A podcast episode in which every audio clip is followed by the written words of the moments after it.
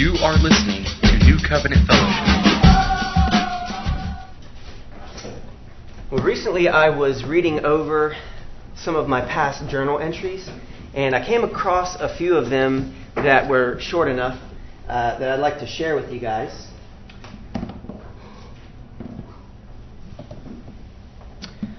On December 20th, 2007, let's not forget that a few months ago, Brian Davis, Brian Mullaney, and I prayed together in our discipleship group that God would provide financially for the Davis family as money was looking slim. In the past month, God has provided in huge ways in the fact that Rochelle has received two raises, a dollar an hour each, and a humongous Christmas bonus. Praise to God for his provision. And let us not for, fail to give him thanks and glory and honor for his answered prayer. November 26, 2012. For years and years, the Curleys have tried to have children but were unsuccessful. For a few years now, Dustin and I have prayed and prayed and prayed persistently and consistently that God would open Jennifer's womb that she may bear children. And lo and behold, Jameson Dean Curley was born at 5:14 p.m. He was 7 pounds, 1 ounce, 18 inches. And today you and I can see on Facebook posts of this beautiful child. These are just a few examples of a multitude that I could share with you of example after example after example of God's faithfulness in answering prayer. He is a God who calls us to be a people of prayer. He is a God who delights in us asking. He is a God who provides for his people good things. And as we move forward in our series entitled The Kingdom What It Means, as we're discovering what it means to be citizens of the kingdom, this morning we're going to see that it means that you and I are to be people of prayer. And that God is a giver of good gifts. Turn with me to Matthew chapter 7. And as, I, as you turn there, I'll kind of catch you up as to where we are with the context. We see that uh, Jesus has been raised up as the new Moses, who is leading a new covenant people of God in a new exodus out of a spiritual Egypt and into a new promised land, the heavenly kingdom, the new Jerusalem. And as Moses prepared the old covenant community for life in the land by giving the law, which he received on the mount, so also here we have Jesus preparing the new covenant people for life in the land. We've made our way through Matthew 5 and Matthew 6 and through verse 6 of Matthew 7. We pick up this morning in verse 7 and we'll read through verse 12. Jesus says, Ask and it will be given to you. Seek and you will find. Knock and the door will be open to you. For everyone who asks receives. The one who seeks finds. And to the one who knocks, the door will be opened. Which of you, if your son asks for bread, will give him a stone? Or if he asks for fish, will give him a snake? If you then, though you are evil, know how to give good gifts to your children, how much more will your Father in heaven give good gifts to those who ask him? So, in everything, do to others what you would have them do to you. For this sums up the law and the prophets. Now, I think this passage, this text, has been misapplied and misunderstood in various ways. Um, we can probably understand why, because looking on the surface of it, we see Jesus saying, Ask and you will receive. For whoever asks receives. So it sounds right there like anything I ask of God, He's going to give to me. Now, remember uh, when I first became a believer back in the year 2000, I remember coming across this text, and I think we're, we're wired in such a way that we tend to be selfish by nature. We tend to think, what's in it for me? And as I came to this text for the first time, I thought, I thought in terms of God being this cosmic genie.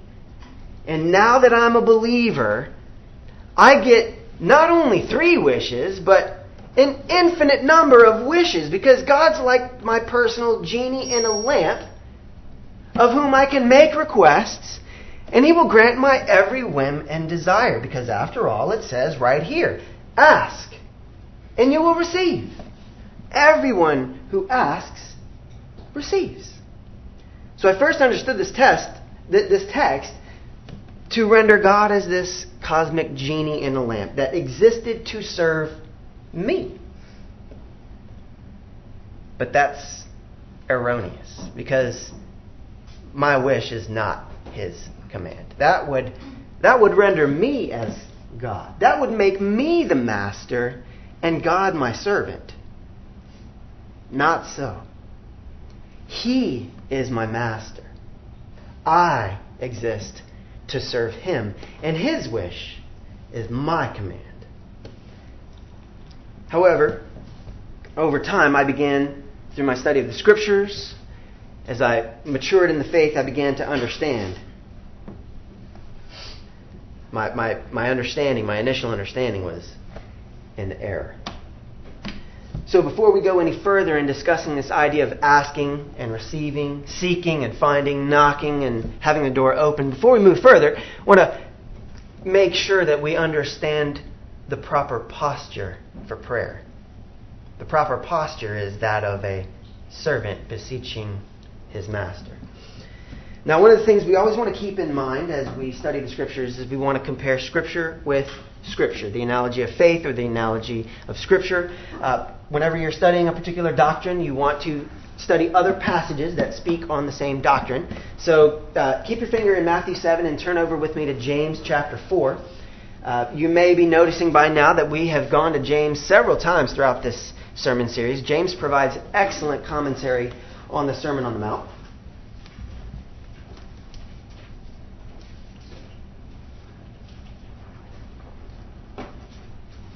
James is an extremely practical book, and so when we're talking about life application for citizens of the kingdom, it's no surprise to find a lot of application, a lot of practical application in the book of James.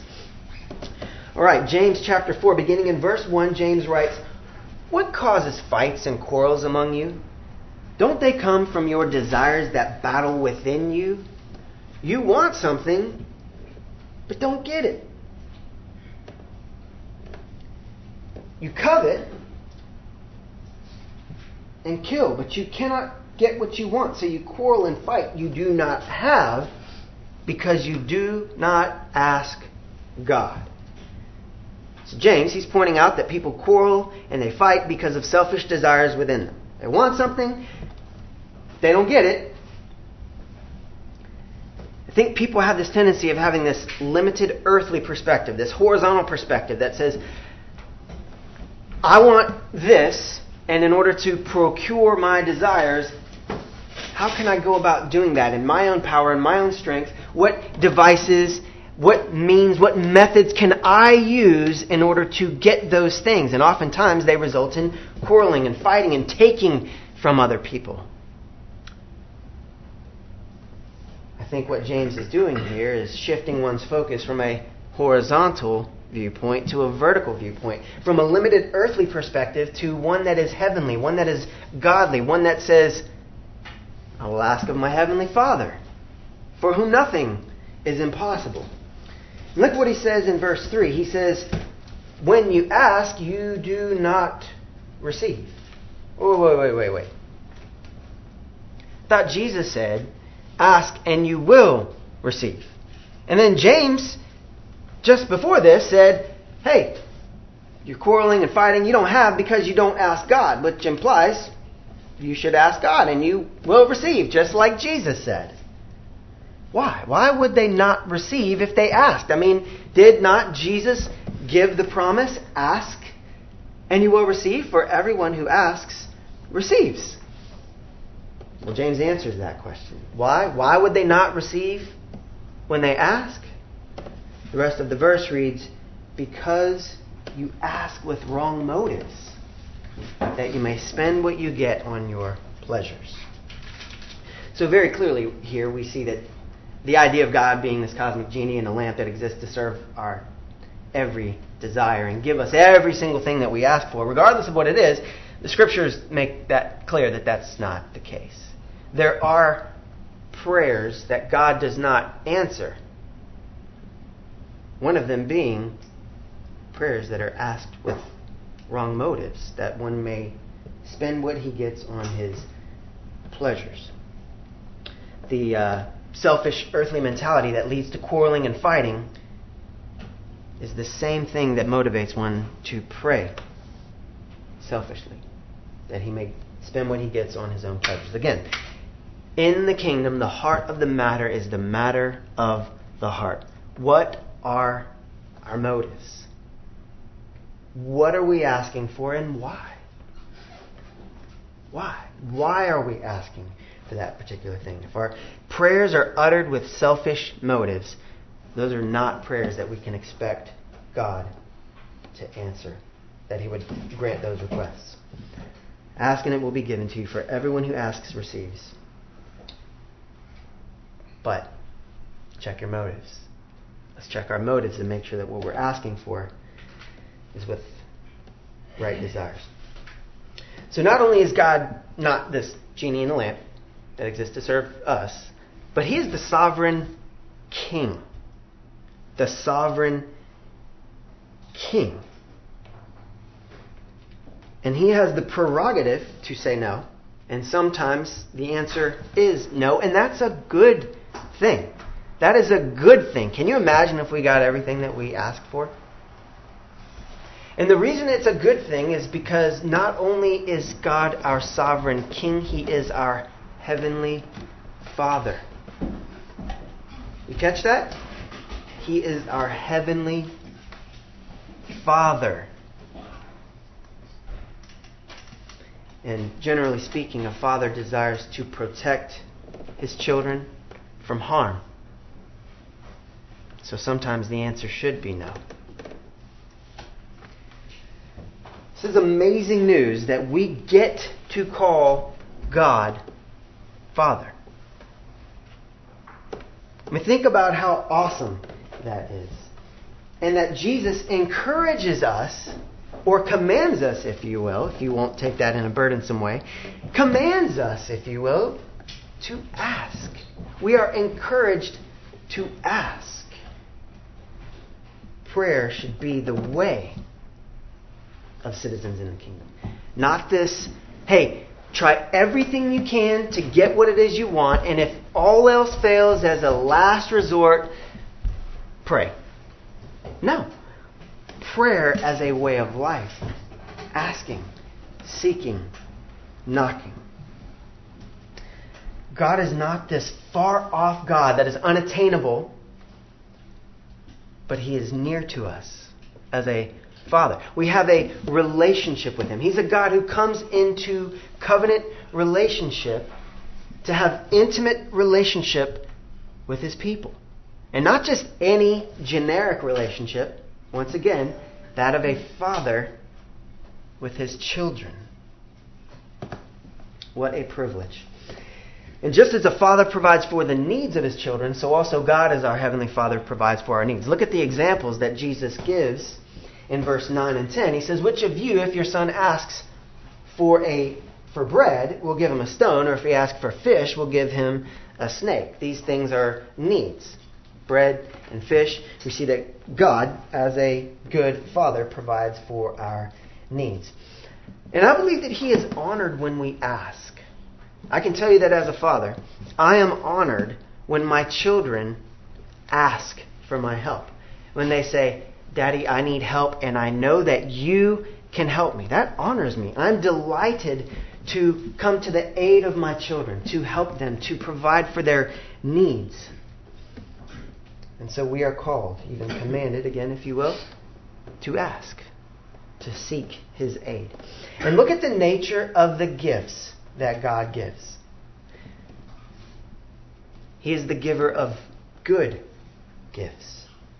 In verse 11, he says, If you then, though you are evil, know how to give good gifts to your children, how much more will your Father in heaven know how to give good gifts to his children who ask him? That's not very flattering, is it?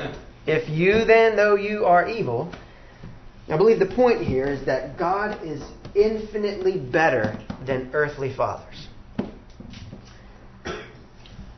As we're walking through a passage like this that speaks of earthly fathers, this may not resonate well with you. Uh, you may not have had the best father. You may be thinking, well, yeah, maybe your father provided for you, but my dad was a deadbeat. You may be thinking, well, yeah, um, maybe your dad was eager to provide good gifts for you, but the only thing my dad provided for me was a broken home. You may be thinking, yeah, maybe your dad was delighted to help you. Maybe he was excited for you to come and ask him, but it was clearly bothersome. It was clearly an interruption for me to come to my father. So, yeah, maybe you had this great dad, but I didn't. My dad was out of the picture. And so, and so you may be thinking, playing the comparison game, my dad, really good dad. And there's a chasm that characterizes the difference between the two. But in reality, when we bring God as Father into the picture.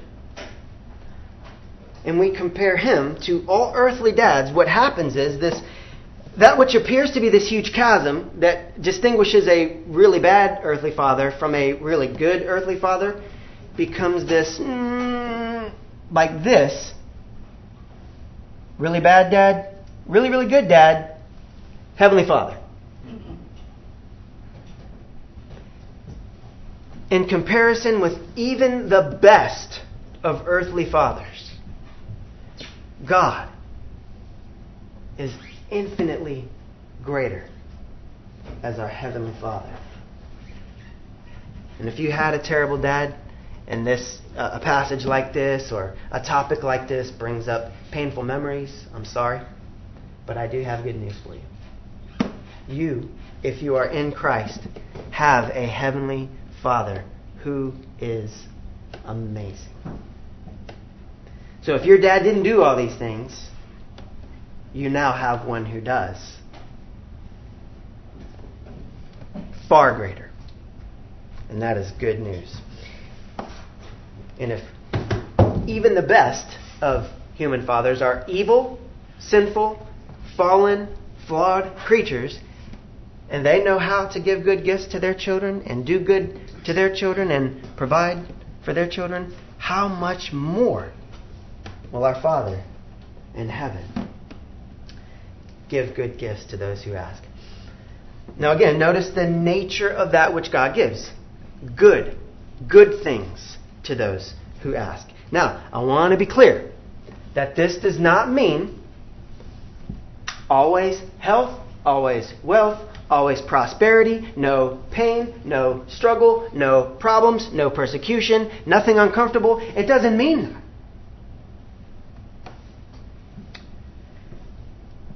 May not always be what we think is good for us, but it is what is ultimately good for us. Because our perspective is completely different from God's perspective. He's God, we're not we don't always know what's best for us, but as our Father, He does. For example, if one of my children is ill, they're sick, Daddy, I want to get better. Please make me better. I know, as their father, that what they need, what is good for them, is a cup of bitter medicine. So I give that medicine to my child, and my child goes, No, I don't want that. There's no way that can be good. As their father, I will see that they take that bitter medicine because it is for their good. It is what they need.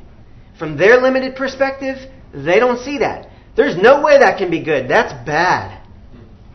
From my perspective, as their father, I know that it is what they need.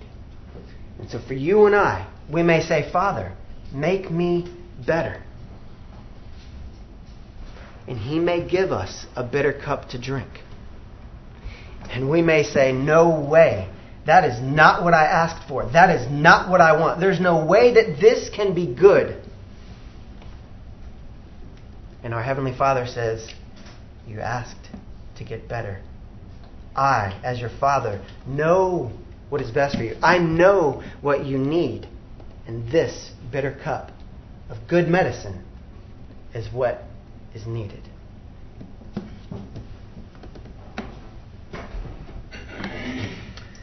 That means we have to trust Him.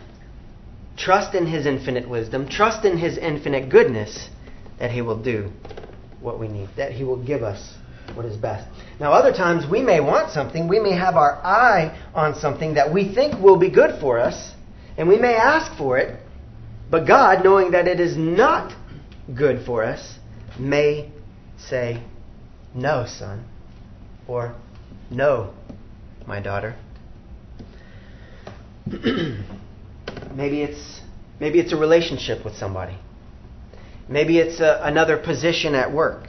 Whatever it is that seems like it will be a really good thing from our limited perspective, and we ask that God would give it to us, the answer may be no. And if it is, we know that God is doing that for our ultimate good, I believe. Consider my six year old daughter doing arts and crafts, cutting up construction paper, leaves her project there, gets up to use the restroom, and my one year old son sees those shiny scissors. So he climbs up onto the chair and looks at me as if to say, Daddy, I want those. That will be good. That's the prize. That is the treasure. That's it. And so I say, Sure, son, slice yourself. That way you learn. no. I say, No, son. That's not for your ultimate good. From his perspective, I'm the biggest, meanest jerk on the planet because I am withholding that which is good, keeping his treasure from him. I'm the meanest daddy ever because I did not give him what he wanted. When he grows up, he'll thank me. As his perspective shifts, as he matures and he begins to understand, Daddy was looking out for me. He had my best interest in mind. My daddy gave me what is good. My daddy withheld from me that which would not be ultimately good. If he wants to run out into the middle of the street while cars are coming, the answer is no. In the same way, our Heavenly Father may say no if it is not for our ultimate good. Because God is the giver of good gifts. If you, though you are evil, know how to give good gifts to your children, how much more will your Father in heaven give good gifts to those who ask?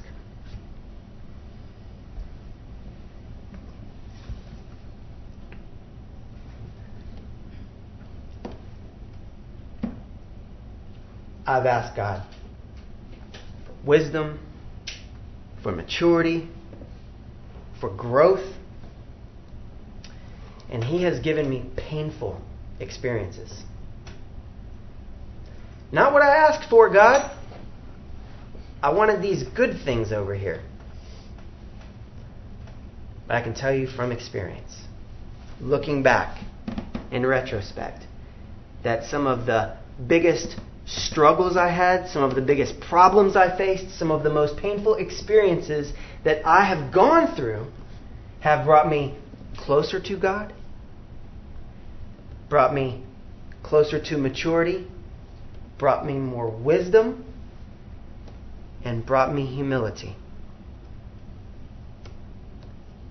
I got what I asked for, but I didn't get it the way that I expected to get it. I got what was ultimately good for me because my Father in heaven is a giver of good gifts. But that doesn't mean no pain, no struggle, no problems. Those things may be the means by which God gives good gifts to those who ask. At times, He will give me a bitter cup of medicine because He knows that it is ultimately what I need.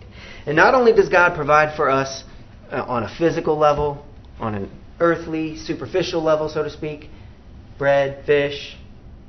In the parallel passage in Luke 11, verse 11 and uh, 12 through 13, he says, Which of you fathers, if your son asks for a fish, will give him a snake instead? Very familiar language. Or if he asks for an egg, will give him a scorpion? If you then, though you are evil, know how to give good gifts to your children, how much more will your Father in heaven give the Holy Spirit to those who ask him? How much more will he give the Holy Spirit to those who ask him? God gives his Holy Spirit to dwell in his children. What a magnificent gift to have his Spirit dwelling in us, transforming us, regenerating our hearts, giving us new hearts, motivating us to righteous living, sanctifying us, conforming us to the image of Christ. It's not that Jesus simply says, Here, live like this. Go, do it in your own strength, power, get out of here, go. He says, I will send you the comforter, the paraclete, the one who will be your advocate, the one who will come alongside you, live inside you, dwell in you, transform you, conform you, and empower you to live the righteous life that God desires. We've got this interactive relationship with God. Again, He's not a far off God who says, Hey, I'm way up here, you're way down here, this is what I said to do, go and do it, done. He's a God who says, Come to me, ask. Ask for my help. I want to give it to you. In fact, I'm a giver of really, really good gifts. My spirit to dwell in you and empower you to live the life that you've been called to. And so now in verse 12, Jesus brings this sermon to a close. He says, So in everything, your version may have therefore in everything. They work the same way, they're uh, connective words. So in everything, do to others what you would have them do to you. For this sums up the law and the prophets. Now, again, connecting word. But I believe that this, therefore, this so is a massive therefore.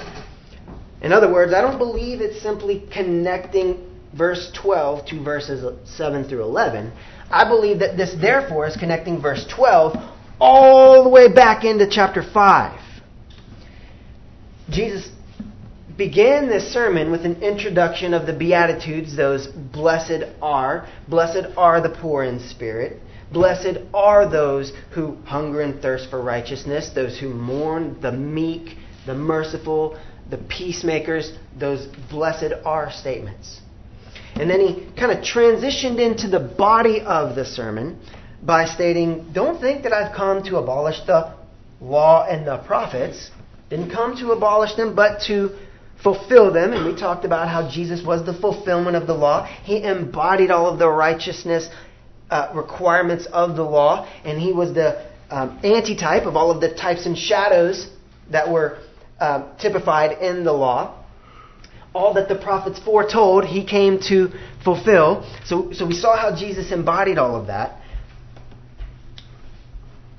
then he transitions into the body of his sermon, in which he essentially lays out what life in the kingdom is to look like.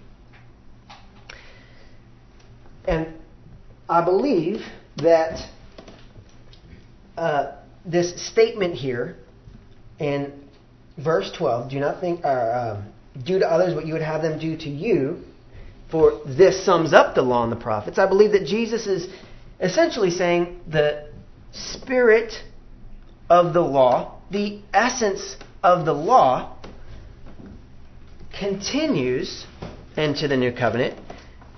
New covenant believers are certainly not bound by the stipulations of the law of Moses, but the heart of God, the desire for his people to walk in righteousness remains. In fact, we're called to a higher standard as he raises the bar. You have heard that it was said, but I say to you, raising the bar, we're calling our people now to a higher standard of righteous living. But this one thing right here, this one thing sums up the whole of the law and the prophets. Do to others what you would have them do to you by living out this one simple command. It encompasses the whole. So, to reach back into the text, since we said it's a therefore that reaches all the way back into the beginning of the body of the sermon, filter, filter Jesus' words through this. Would you want your brother with whom you are at odds to come and reconcile with you?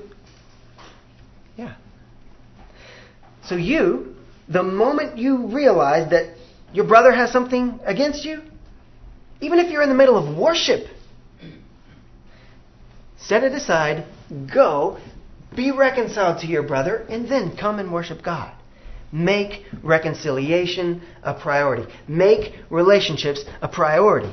You want others to treat you that way? Treat others that way. You want other people to treat their relationship with you as important? Treat your relationship with them as important. Would you want your spouse to look lustfully upon others? Or have eyes only for you? Well, in the same way, have eyes only for your spouse. And do not look lustfully upon others. Would you not want your spouse or your future spouse to be faithfully committed to you and you alone as long as you both shall live? Then you be committed to a lifelong marriage union with your spouse because God designed marriage for permanence.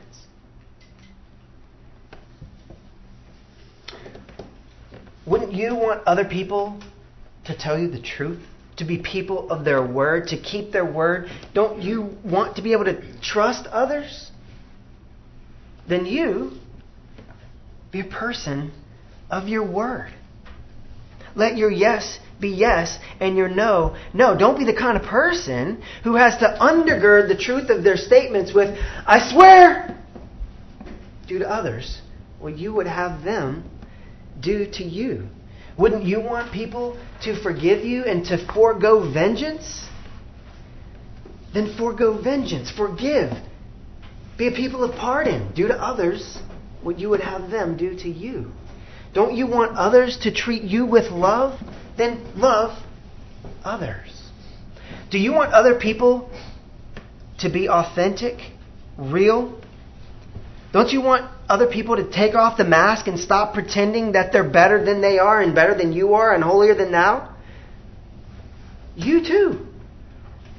Do to others what you want done to you. Be real. Be authentic. Be you. Take off the mask. Be one in whom there is nothing false, no pretense. Don't act like you're better than you are, and don't act like you're better than them. Don't put on a show. Strip away the hypocrisy. Because don't we all hate hypocrisy?